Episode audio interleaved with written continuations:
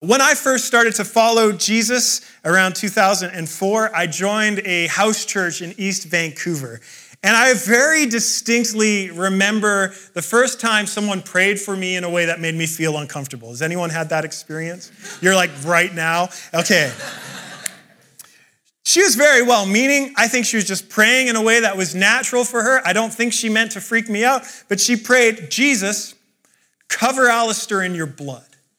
Now, I know this is a less than holy thought, but all I could envision was Stephen King's Carrie, you know?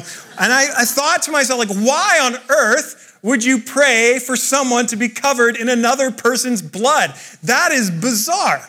And it was a new image for me.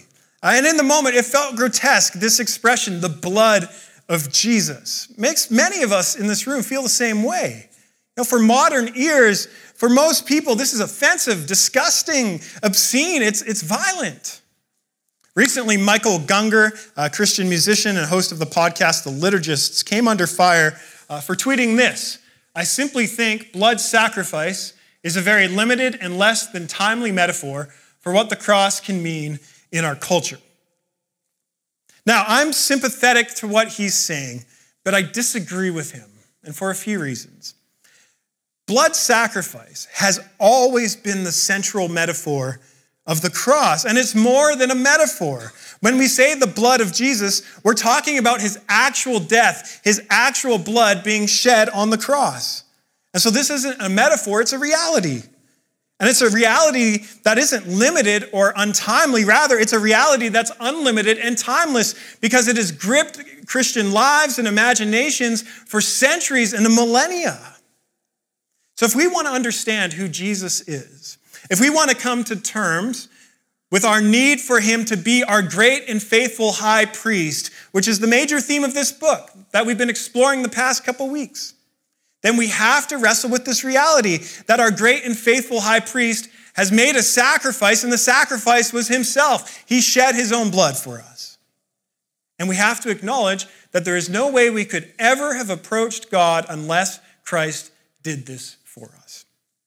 So, the guiding question for us this morning as we work through this passage is this Why do we need the blood of Christ? Why do we need the blood of Christ? If you have a Bible, open it up to Hebrews chapter 9. Uh, if you don't own a Bible, uh, please take one of our gray Bibles home with you, and everything is also going to be on the screen. Hebrews chapter 9, beginning in verse 1, we read now, even the first covenant had regulations for worship in an earthly place of holiness. For a tent was prepared, the first section, in which there was a lampstand and the table and the bread of presence. It was called the holy place. Behind the second curtain was a second section called the most holy place, having the golden altar, altar of incense and the ark of the covenant covered on all sides with gold, in which was a golden urn holding the manna and Aaron's staff that budded and the tablets of the covenant. Above it were the cherubim of glory overshadowing the mercy seat. Of these things we cannot now speak in detail. That was a lot of detail, in my opinion. But these preparations, having thus been made, the priests go regularly into that first section, performing their ritual duties, but into the second, only the high priest goes, and he but once a year, and not without taking blood which he offers for himself and for the unintentional sins of the people. You may recall that last week we considered how Jesus, as our great and faithful high priest, established a new covenant for us, a new covenant in which our sins are remembered no more. But now the author goes back to the old covenant, the old way in which God related to his people. And once again, we find ourselves in the wilderness you might recall from Hebrews chapter 4 that this has been a major theme in his book, that this is never far from the author's mind. This time in the wilderness where Israel had been delivered out of Egypt, but they are waiting for the promise of the new land. The author reflected on how they lived during this time and how their hearts were prone to hardening and rebellion and leaving the ways of God. But that's not what is on the author's mind this time. He brings up the wilderness, and now he wants us to focus on the tabernacle, the place of worship for ancient Israel while they lived in the wilderness. And we're given a brief primer about its structure. Uh, there was the holy place and the most holy place. Uh, all the priests, they operated regularly in the holy place, you know, offering daily sacrifices, doing the daily rituals. This was their place of work. But then the most holy place was set apart. It was the Holy of Holies. It was adorned with sacred items from Israel's history. So as you moved more into the heart of the tabernacle, it became more and more sacred. And as you got into that sacred center, only one person could enter, and only once a year, the great and faithful high priest. And it, this was on the Day of Atonement, which is called Yom Kippur. And the author of Hebrews, he stresses to us in verse 7 that the, the high priest, he couldn't enter into this most holy place without blood. There was no going in there without blood. So, this annual festival, the Day of Atonement, it required enormous preparation. This was the one day of the year that God wiped the slate clean for all of Israel, a fresh start, sins forgiven. For the high priest, the day began with a bath. And not just any bath, a public bath where people watched to make sure he was clean enough. And then he dressed from head to toe in white linen to signify his purity. So he was physically clean, his garments were clean, he was a symbol of purity. But then the high priest had to make a sacrifice. He sacrificed an animal, shed the blood of an animal to atone for his own sins. And then he would head into the most holy place and offer that blood on the mercy seat for his own sins.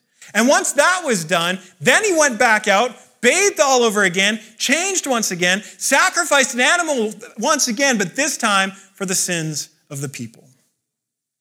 And the people watched with bated breath because the high priest represented them. He was cleaning himself, he was purifying himself symbolically on behalf of all the people. He was their representative, and he was going into the sacred place. One scholar writes when the priest came out of the presence of God still alive, there went up a sigh of relief like a gust of wind. It's a dangerous thing to go into the presence of a holy God. In the future, they started tying ropes around the waist of the high priest just in case so they could drag him out. I believe they called these the ropes of assurance. The, the, main, the main thing the author of Hebrews wants us to keep in mind is that the high priest couldn't do any of this without blood. He couldn't do any of this without blood. And the blood had to come from a flawless animal, an animal without blemish, the very best of the best of the best of your animals. And this blood was then sprinkled seven times on the mercy seat. And the mercy seat is this place of supreme glory and exemplary holiness. And it's symbolically guarded by angels that they made out of gold, but it's supposed to remind them that the angels of the Lord are actually in this place. And there the blood was offered for one reason to make atonement for sins, to plead for mercy, to ask for forgiveness, to ask for the slate to truly be wiped clean. So, year after year, the nation was reminded if you want to be in the presence and glory of a holy God, you need blood. Without blood, there's no atonement. Without blood, there's no forgiveness. Without blood, you can't enter into this most sacred place. And here we think this is just the problem with ancient religions. The gods are angry and they're out for blood. They're bloodthirsty. And Yahweh, the God of Israel, he doesn't appear to be any better. So, why is blood so important? Why is God out for blood, so to speak? Let me say this, and let me say it clearly God is not bloodthirsty. We have to understand this, and I'm going to try my best to help us understand this. But still, if God is not bloodthirsty, why require blood at all? In the modern and ancient world alike, if you're bleeding, it can be a problem. It's usually a sign of a problem. Small cuts, nosebleeds, whatever. It, it needs to be attended to. If you're gushing blood, you're off to the ER, stat. But in the ancient world, if you're gushing blood, in all likelihood, it is game over for you. Blood in the ancient world is often a sign, like it is today, of a serious problem. Death is on the way, it's impending. And so, having to shed animals' blood again and again reminded the Israelites the weight of their problem. They had a serious problem on their hands. The outcome of their entire way of life is death. Death that came into the world because of sin. You might recall that after Adam and Eve chose to distrust God, to trust themselves, to question God's goodness, the first sin after that is what? Cain murdering Abel. It's an explicit sign that the outcome of sin, the outcome of rejecting God's goodness, is death. And humanity was the first to shed blood, not God. Yet, in the Hebraic mindset, blood also has positive connotations. And this needs to be stressed. Blood symbolized life, and it does today. That's why we have blood drives. That's why we're offering blood, because we want to give life to other people. We read in Leviticus 17 11, the life of a creature is in the blood, and I've given it to you to make atonement for yourselves on the altar. It's blood that makes atonement for one's life. So while blood was a sign of death, it was also a sign of life. And in the shadow of death, living in a world where there's decay, living in a world where you know you're going to die, living in a world where you know death is the outcome of sin, God also shows that He wants to preserve life. You shed this blood, it reminded you of death, but it also reminded you that God wants to give you life. Symbolically, the animal was bearing the sins of the nation. And with each and every sacrifice, again and again, the ancient Israelites were being reminded forgiveness that leads to life is not cheap. If they want to receive life, it's only through death. Blood needs to be shed. But the problem with this system was it was all limited because the blood of animals could never actually wash away sins. The author's going to say in chapter 10 it's impossible for the blood of bulls and goats to take away sins. And don't think that this is some innovation on his part. He backs this up with quotations from the Psalms and from the prophets. They knew that the blood of goats and bulls and all these animals couldn't actually forgive our sins. So, what should shock us is that God was willing to accept animal substitutes Although it made no logical or moral sense to do so, he was willing to show mercy even when the offering was not sufficient. And year after year, God allowed this insufficient process to be repeated. And year after year, God gave mercy, disproportionate mercy. The death of one animal for the entire nation. He showed mercy again and again, but the system had its limits. It was never God's final plan. This was just a shadow. This is not how things would ultimately be made right in the world or how people would be made whole. Which is why the author continues in verses 9 through 10. According to this arrangement, gifts and sacrifices are offered that cannot perfect the conscience of the worshiper, but deal only with food and drink and various washings, regulations for the body imposed until the time of Reformation. Here's the problem as the author sees it. Under this old arrangement, the sacrifices, they can't perfect the conscience of the worshiper. And it's a big problem. Think about Shakespeare's character, Lady Macbeth. Her conscience drove her crazy. She walked around day and night with blood on her hands, but not physical blood. She had washed off the blood from the murder, spiritual blood, blood that stained her conscience. And in torment, what does she cry out? Out, out, damn spot. And many of you know what this is like. You know what it's like to carry guilt in your conscience. You might not be losing your mind yet, but you know the disorder of guilt guilt for something you did, guilt for something you didn't do but wish you did, guilt for something you think you did, guilt that you're doing better than someone else, or guilt that you didn't do more. And guilt rises up for a lot of reasons. And we feel it simply from being in this world and being in relationships with others.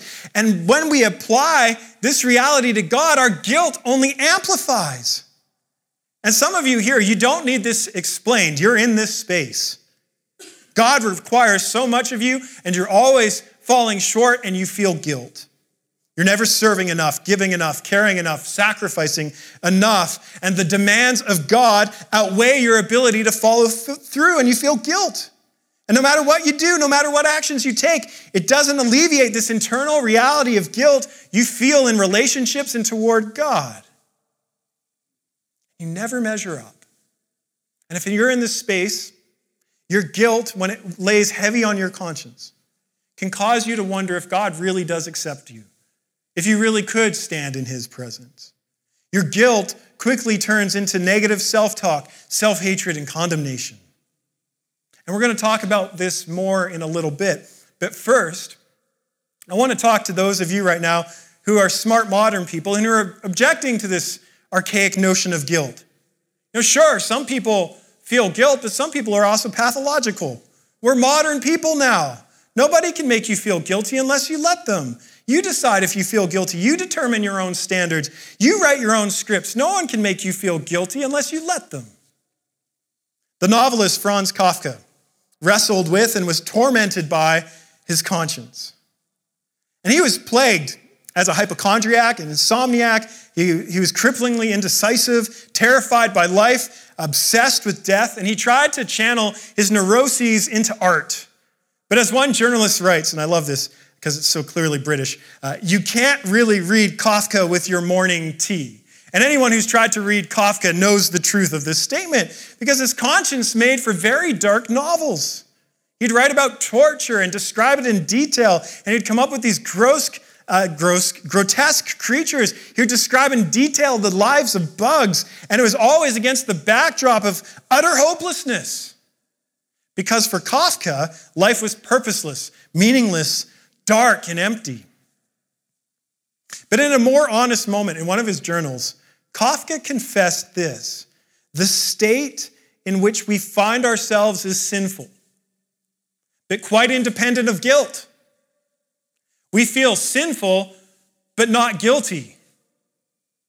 What he means is this yes, we're modern people, and we've lost this category of guilt because we're relativists. So, who can say what is right or wrong? You have to determine that for yourself. But if everything is relative, if there's no transcendence, no God, no power out there, no divine set of laws or rules that will judge us, then sure, there's no real reason to feel guilty ever. It's just a construct. But if this is true, Kafka is saying, then there's also no purpose, no meaning, no point in our existence. There's only the despair that he so brilliantly articulates in his novels. And his point is this even in this bleak existence, even though we've tried to remove the categories of guilt, we can't shake off the shame, the sense of condemnation, the sense that when we do wrong things, when we fall short, when we let people down, there's really something substantially wrong with what we've done. Try as we may, try as we may to remove the guilt or to create categories that'll let us do whatever we please. We can't seem to escape it. Our conscience won't let us. And so Kafka laments that we still feel sinful in a meaningless world quite apart from guilt. What a sad human condition. You live in a purposeless world and yet you still feel sinful. And according to Kafka, in his own writings, the source of guilt or at least the feeling of guilt, is that we are in debt to something or someone outside of ourselves for our existence. Guilt is being indebted to something or someone outside of ourselves for our existence. And it's really quite brilliant. What he's saying is that guilt is the last possible link you have to transcendence, to divinity, to God. You remove guilt and you're losing that sense of connection that your life takes place on the stage of something more, something important, an objective world with laws and rules about how God wants it to flourish. And if we lose guilt, we, we lose everything. We lose purpose, we lose meaning, we lose everything. We remain sinful without guilt. And so, this issue of conscience, what to do with your guilt, what to do with your guilt. Remove it altogether, dwell on it. This is the heart of our passage. The ancient Israelites dealt with it again and again with sacrifices, with blood. But it was a temporary fix. Guilt returned the next day. Modern people, we're trying to deal with it by denying any reason to feel guilty or by going to psychologists and counseling, you know, to work to develop new patterns of thinking to escape guilty feelings. So much of modern psychology is trying to help people live for whatever pleases them without guilt. That's enlightenment. But neither approach can purify our conscience before God. They might help temporarily, but as the author of Hebrews writes, they cannot make our conscience perfect. Whether you offer sacrifices, whether you deny guilt, altogether, you cannot make your conscience perfect. And now, in light of Christ, the author of Hebrews sees what can finally put our conscience at rest. He finally sees that the reason we have guilt is that there's an objective thing wrong with us. This isn't just about us having feelings of guilt, it's that our guilt is actually appropriate because we're unfit to stand in the presence of God. And the author of Hebrews sees that God, yes, instituted this old system, but it was a sign pointing away from itself to something better. In verse 10, he says the old system was in place until the time of Reformation. Which brings us to the heart of our passage, verses 11 through 12. But when Christ appeared as a high priest of the good things that have come, then through the greater and more perfect tent, not made with hands, that is not of this creation, he entered once and for all into the holy places. What he's saying is he entered into heaven, not by means of the blood of goat and calves, but by means of his own blood, thus securing an eternal redemption. Jesus Christ appeared and reformed everything. He's the high priest of good things, the author says, that have come. These good things have arrived. And we see still, it all hinges on his blood. Why the need for blood? If the blood of goats and bulls wasn't sufficient, why blood at all? Why doesn't God just forgive us? Why does he need the blood of his son? Dietrich Bonhoeffer was a helpful perspective on this. Uh, if you're not familiar with Bonhoeffer, he was a theologian and pastor uh, who died resisting Hitler during World War II. And in his book, The Cost of Discipleship, he wrote If you've ever really forgiven somebody, forgiven some real wrong, all forgiveness is suffering. If you say, I forgave and I didn't suffer, it wasn't really that serious of a wrong. But if if you've ever really, truly been wronged and you've forgiven it, then you have suffered. Because all forgiveness is a form of suffering. If someone has wronged you deeply, there's an indelible sense of debt, an injustice, a feeling you can't just shrug off. And once you sense this deep injustice, this debt, there are only two things you can do. One is you can make the perpetrator pay. You can find ways to make the perpetrator suffer and pay down the debt. Or two, you can forgive. Real forgiveness is a form of suffering, it involves pain. So when it comes to our guilt before God, the guilt we feel in light of our unfitness and unworthiness because of our sin to stand in His presence, God has two options.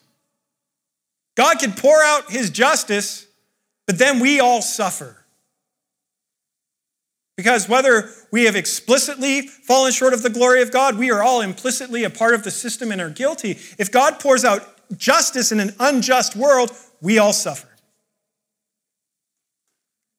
But if God forgives, God suffers. And the relief, the good news of this passage is that God forgives. God chooses the way of suffering. And God, He cannot welcome us into eternity, into our true home where there will be a new heavens and a new earth. He can't do it without pain. It involves blood, but not our own blood. He doesn't demand our blood, He doesn't do it with the blood of bulls or goats. God Himself, we must remember, was in Christ, offering Himself as the sacrifice. God offers His own blood. And once again, He demonstrates His disproportionate mercy. Life for us, eternal life for us, comes through death for him. But why would Jesus do that? Jesus doesn't do it under coercion. He doesn't do it out of some obligation. He doesn't do it because the Father is cruel. He does it freely and out of love. Out of love, Jesus chose to bleed for us to demonstrate both the cost and power of his forgiveness. Jesus bleeds for us to demonstrate the cost and the power of his forgiveness. The cost is his blood, his very life, experiencing death for us, but the power is our eternal redemption. The cross takes care of something. We have to understand this. The cross actually achieves something. As the author says, Jesus secured an eternal redemption with his blood. It's literally a release on payment of price. Jesus has paid the price to release us from death. And there's lots of metaphors that we can employ. He's released us from death, from sin, from decay, from the weight of our guilty consciences. And so, our guiding question why do we need the blood of Jesus? is answered in verses 13 and 14. Look at this. For if the blood of goats and bulls and the sprinkling of defi- um, and the sprinkling of defiled persons with ashes of a heifer sanctify for the purification of the flesh, that is the body, how much more will the blood of Christ, who through the eternal Spirit offered himself without blemish to God, purify our conscience from dead works to serve the living God? Nothing is more valuable than life. Christ laying down his life is the ultimate demonstration of the dire nature of sin and its great cost. But it's also the profound revelation of God's unfathomable love for us, his outrageous mercy towards, towards us. Think of it, try thinking of it this way. If you had a friend who said to you, I love you so much, so much, let me show you how much, and they jumped in front of a train, what would you think? My friend's a fool, a lunatic. They went mad. Their action wouldn't strike you as particularly loving or amazing because there was no necessity for what they did. They just died for no reason. But if your foot was caught in the track, the train's coming, it's impending, and your friend not only frees your foot, but pushes you out of the way at the last possible minute and saves your life at the cost of their own life, what would you say about your friend? What love! And you would probably begin to live your life as if it's on borrowed time because you knew death was impending, but someone else died so that you can live. It would change you. In the same way, if Jesus died and shed his blood just to forgive us so our consciences can be less burdened by guilt, that doesn't really make sense. That does seem excessive that he would die just so we can have a, an easier conscience. But if Jesus died to fix an objective reality, an impending danger, a real threat to the world and our lives, what great love! What great love! And that's precisely what he did. And when Christ's sacrifice grips us, when it warms our hearts, when it captures our attention, when it speaks to our souls, when we see the fundamental necessity of it that as sinners we could never enter into the holy presence of God, but because Christ died for us, we now can. The author writes, it purifies our conscience from dead works to serve the living God. That's why we need the blood of Christ. It restores our ability to be in a living relationship with God. We need his blood because only his sacrifice can change our interior lives. Yes, it'll alleviate our guilt because we're profoundly forgiven again and again and again, but our desires are remodeled too because we discover new life coursing through our veins. Our old blood was contaminated, it was leading us to death. But now we have the blood of Christ, we have eternal life. Nikolaus Ludwig von Zinzendorf, which is just fun to say, Nikolaus Ludwig von Zinzendorf is an example of this for us. He was born in the 18th century in Germany, and one of the most formative moments in Zinzendorf's life was in the art museum at Dusseldorf, where he saw a painting of Domenico Feti entitled Behold the Man.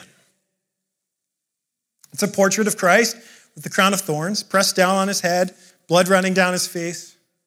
And beneath the portrait were the words, I've done this for you. What have you done for me? All of his life, Zinzendorf looked back to that encounter as utterly life changing. He wrote, These wounds were meant to purchase me, these drops of blood were shed to obtain me. And he could never get over it. He was not his own, he was bought at a price. And so he lived with radical love and devotion for the one whose blood was shed for him. If you're not a history buff, Zinzendorf founded a community of faith called the Lord's Watch and they became a part of the Moravian Church, which has become like known for its unparalleled missionary zeal. This small little group of 300 people, some historians say, have defined modern day missions more than any other group. And the fuel of their movement, because of Zinzendorf's passion for this blood that has been shed for him, was a 24 7 prayer movement that went uninterrupted for 100 years. Multiple generations of followers said, I will take an hour of the day to pray, and they had prayer going 24 7. And as a result, this little group from Germany, like sent out missionaries all around the world to the West Indies, to Greenland, to Lapland, to Turkey and North America. They were utterly and radically dedicated to making Jesus known. And one of my favorite stories about the Moravians and their crazy travels is that of John Wesley. John Wesley was uh, a, a reformer. I mean, he was someone who was bringing profound renewal to the Church of England. And he went to America and it was a disaster. And we can talk about that because it's hilarious. But on the way back, on the way back, Wesley was in a brutal storm and he, they were afraid the ship was going to go down and he's fearing for his life. And the little Moravian group is on the boat with him singing hymns to God. And Wesley wrote in his journal, What faith have I had? And after meeting the Moravians, he went to a Bible study and he heard the gospel really for the first time, and he calls that moment his conversion. Now, he had been a Christian up to that point, but this little group had seen the blood of Christ and it gripped them in such a way it radically altered the trajectory of their lives. You see, if you understand, if it grips you what Jesus has done for you, it doesn't mean that you have to go out and be a missionary overseas, because guess what, people? The mission field is here now. The mission field is here now. It doesn't mean that you, you have to become a pastor or professional uh, missionary. What it means is that you wake up in the morning and you say, I'm not my own today. I belong to another. I've been bought with a price. That'll change the way you do housework. That'll change the way you raise kids. That'll change the way you relate to coworkers. That'll change the way you relate to other people's suffering. That'll change everything because you don't get to guide the ship anymore. I'm not my own today. I belong to another. I've been bought with a price. Does that even appeal to you?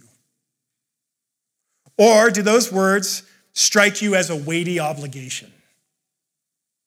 If you're still under the impression that you cannot live up to God's demands and therefore God won't ever accept you, you haven't understood the blood of Christ. Not entirely. Because the blood of Christ says, yeah, you could never live up to the demands of God, but God is so loving and merciful that He has found a way for you to stand in His presence without blemish.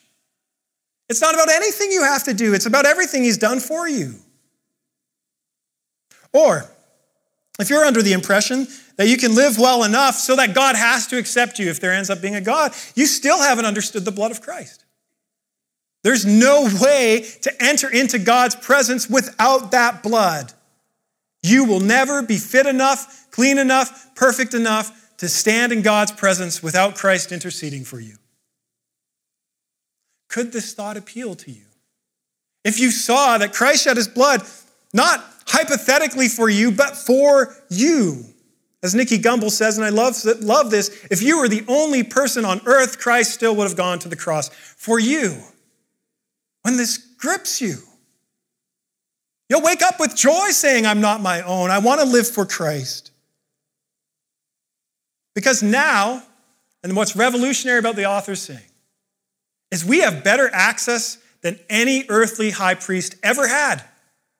Ordinary people like you and I, imperfect as we may be and can see about ourselves, are perfected in Christ, and we can stand in the presence of God with boldness and confidence because the mercy seat has become a throne of grace, and God is always offering us grace and mercy in our time of need. That will be your fuel in the morning. That will change you. And there's nothing you have to do except receive this disproportionate mercy.